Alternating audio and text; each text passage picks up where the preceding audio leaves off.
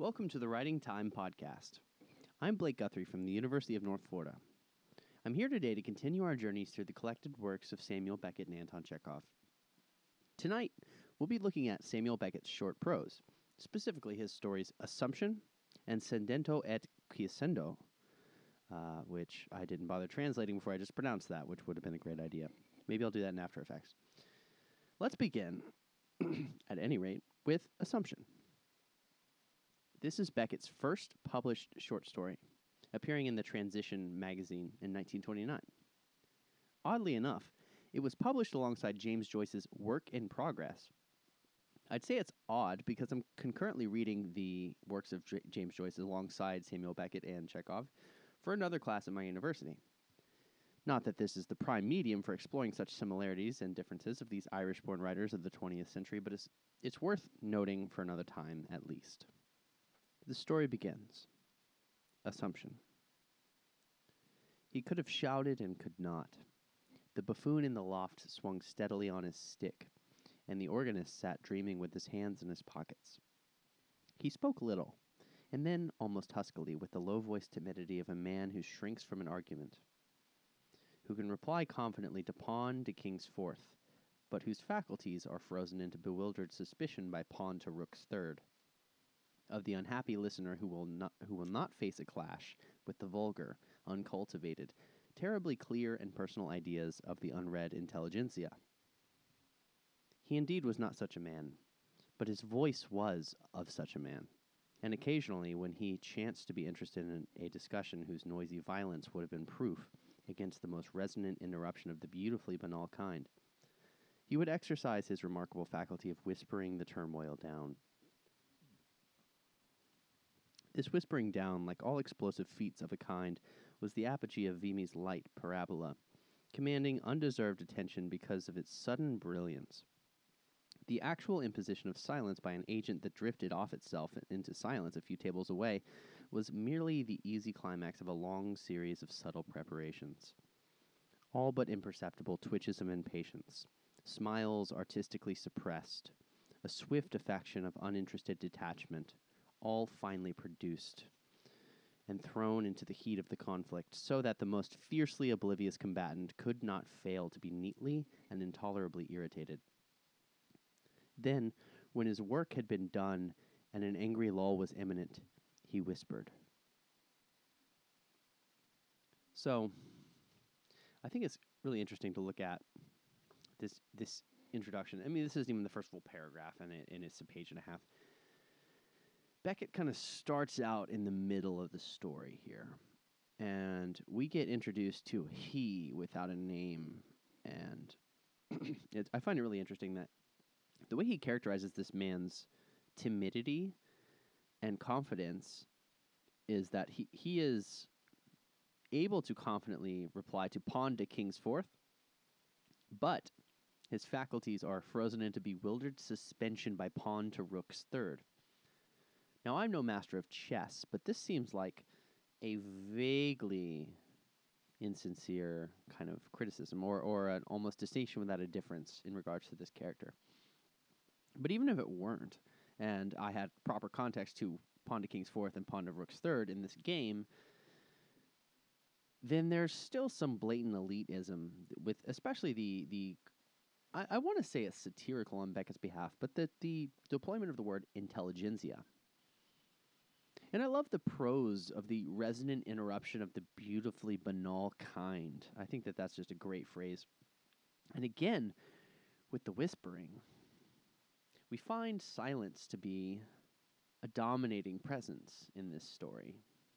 And the line reads towards the bottom of the first page of this story the actual imposition of silence by an agent that drifted off itself into silence a few tables away was merely the climax of a long series of subtle preparations. I just think that's a really, really cool thing. And again, a long series of subtle preparations is, is quite, quite evocative. The story continues. As with all artists, this casting of an effect in the teeth of his audience was the least difficult part of his business. He had been working hard for the last half hour, and no one had seen him. That long chain of inspired gesture had been absorbed consciously by every being within the wide orbit of his control and accepted as normal and spontaneous. To avoid the expansion of the commonplace is not enough. The highest art reduces significance in order to obtain that inexplicable bombshell perfection.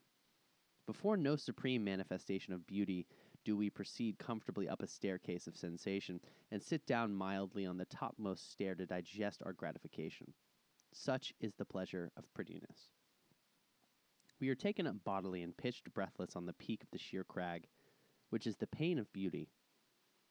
Just as the creative artist must be partially illusionist, our whispering prestidigitator was partly artist. A member of the Browning Society would say that he played on the souls of men as on an instrument, a unanimist, that he imposed his personality on a group.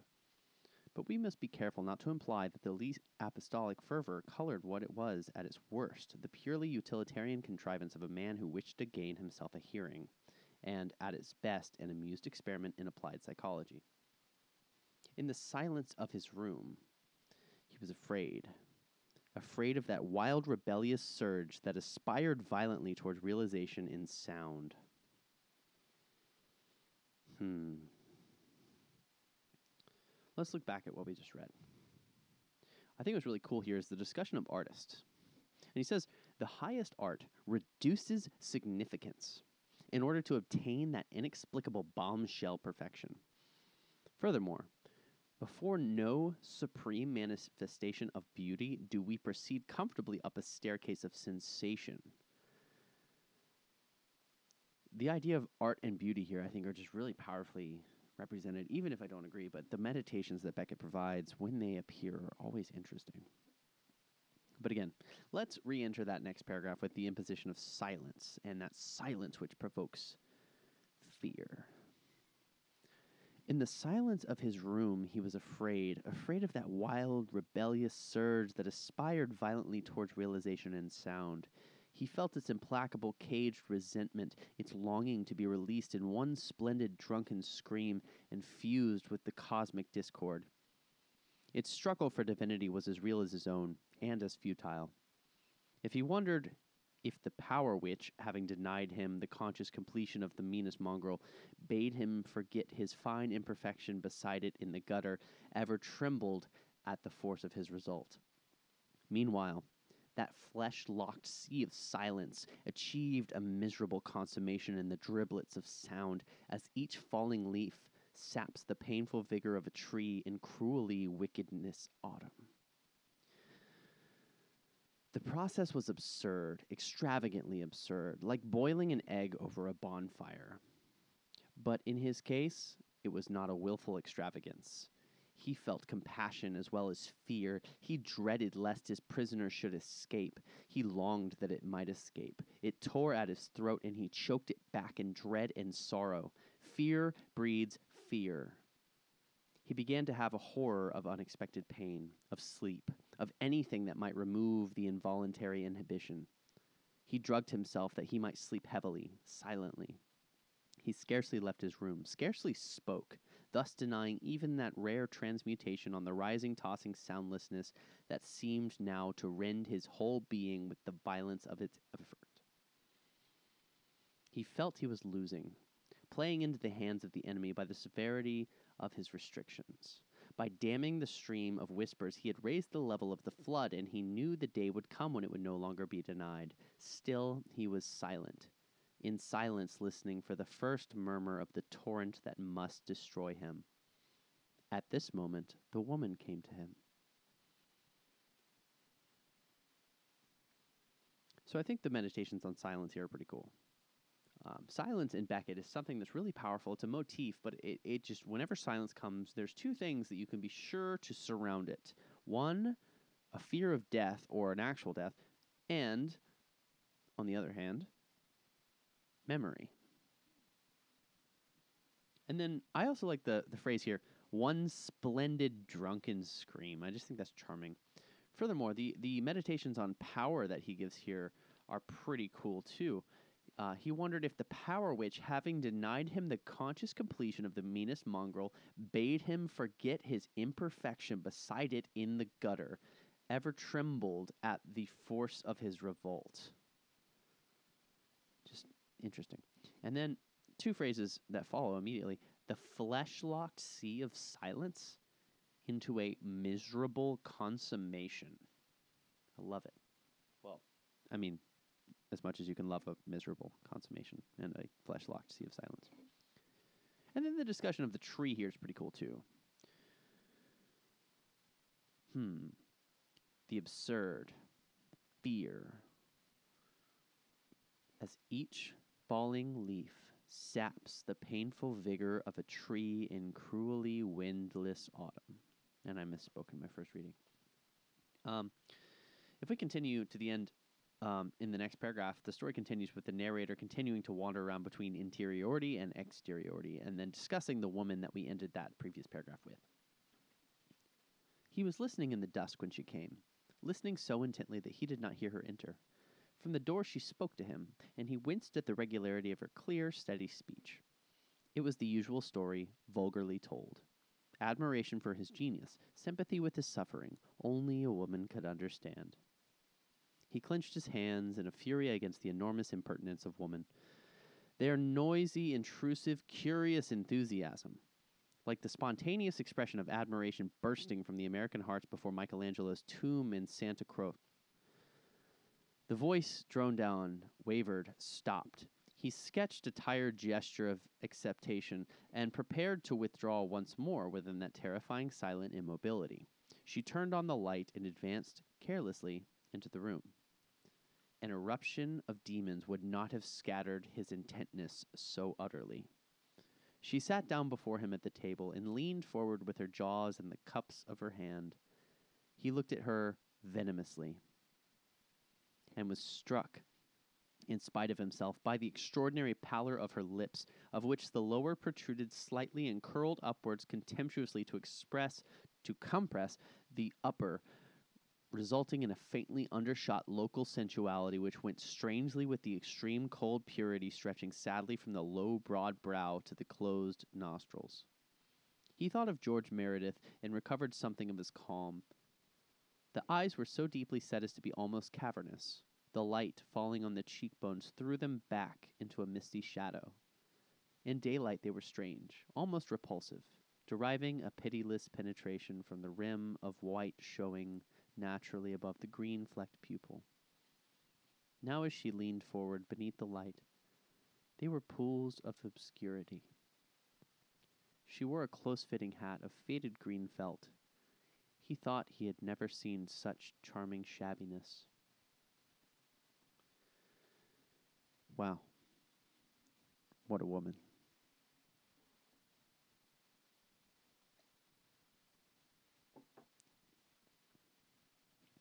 When at last she went away, he felt that something had gone out from him, something he could not spare, but still could grudge, something of the desire to live, something of the unreasonable tenacity with which he shrank from dissolution. So each evening, in contemplation and absorption of this woman, he lost a part of his essential animality so that the water rose, terrifying him. Still, he fought on all day, hopelessly, mechanically, only relaxing with twilight, to listen for her upcoming to loosen yet another stone in the clumsy dam set up and sustained by him, frightened and corruptible. Until at last, for the first time, he was unconditioned by the satanic dimensional trinity. He was released, achieved, the blue flower, Vega, God. Here we arrive at something which is the heart of our concerns here at the Writing Time podcast the question of how time passes in literature. And here I'll read to the end of the penultimate paragraphs.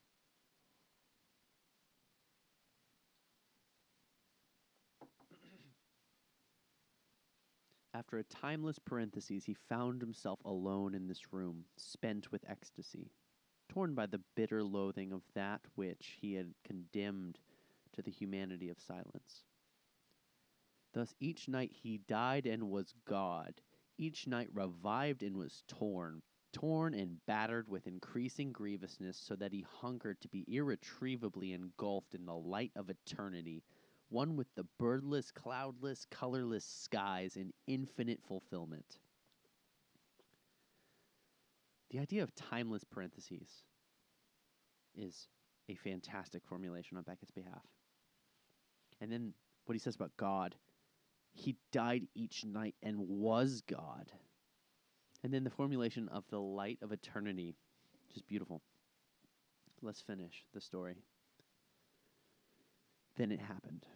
While the woman was contemplating the face that she had overlaid with death, she was swept aside by a great storm of sound, shaking the very house with its prolonged triumphant vehemence, climbing in a dizzy, bubbling scale until, dispersed, it fused into the breath of a forest and throbbing cry of a sea. They found her caressing his wild, dead hair. So, this first story for tonight's episode has some amazing bits in it. And I don't even know what I could say about this. But apart from the things that I mentioned in between. So, I mean, for example, I have a lot underlined, a lot marked, a lot with asterisks and highlighters and everything. But the words I have circled, I think, are interesting silence, artists, silence, power, absurd, fear, silence, light, timeless parentheses, light, death. And I tend to circle words like this when they're kind of aphoristically written about these ideas. I mean, for example, if you look, I mean, the process was absurd, extravagantly absurd, like boiling an egg over a bonfire. Like, like what a good way to visualize and, and keep in mind what the absurd is. I circle words when they see when they seem, I don't know, like you want to keep them for a while.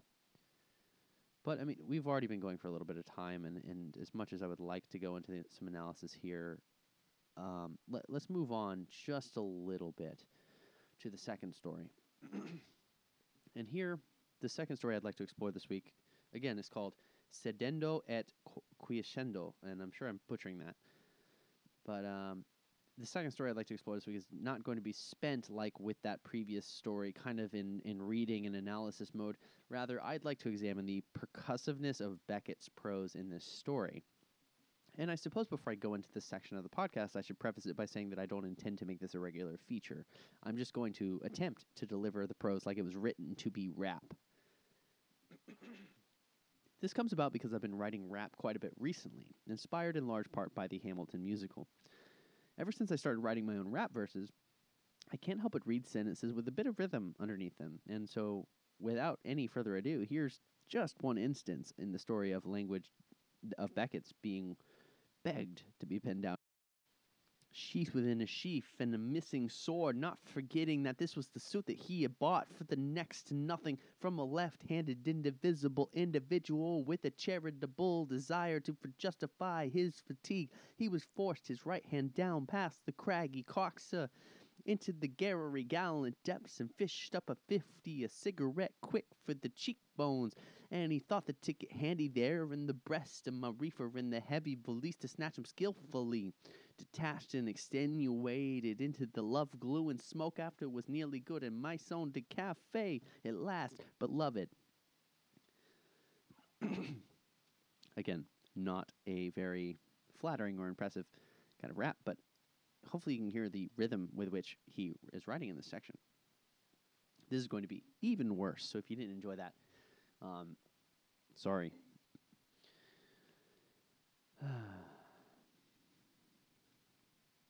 Smeraldina-Rima, and anything that comes in handy for short. He handed her into the cab of the wagon, and with this charming deep blue point Zoster he can spoken addressed and confidently at the chauffeur Who but a moment previously thought to light a cigarette, and who now naturally was in no humor to start his engine and set off, but he was not slow to yield to the promising accent of the young tourist, whose fiber heavy case he hoisted vigorously on the board and left beside him, clipping his head intact over the between his rubbery helix and hypertrophied mastoid process gratified in a dialogue doubtless. His nearest colleagues with no doubt was a passionate Hessian epigram set his machine angrily in motion, suffering with the kind of hopeless interest in refracted deportment of his clients. Down with the cobbled avenue thin of bitter Christmas trees, trembling in many and many a shadow stasis between the tram and sidewalk suburb wagon ran between the spire that eliminates an impeccable imperial alignment. The now dim height of Hercules and the meager cascade sullen and abandoned dropping where that was it because the bloody well had to down with the choke channel of the Hohenzollern Rocal. Snowclad, but the castle, bloke is sentimental. Belacqua took her hand and drew it down upon the skirted.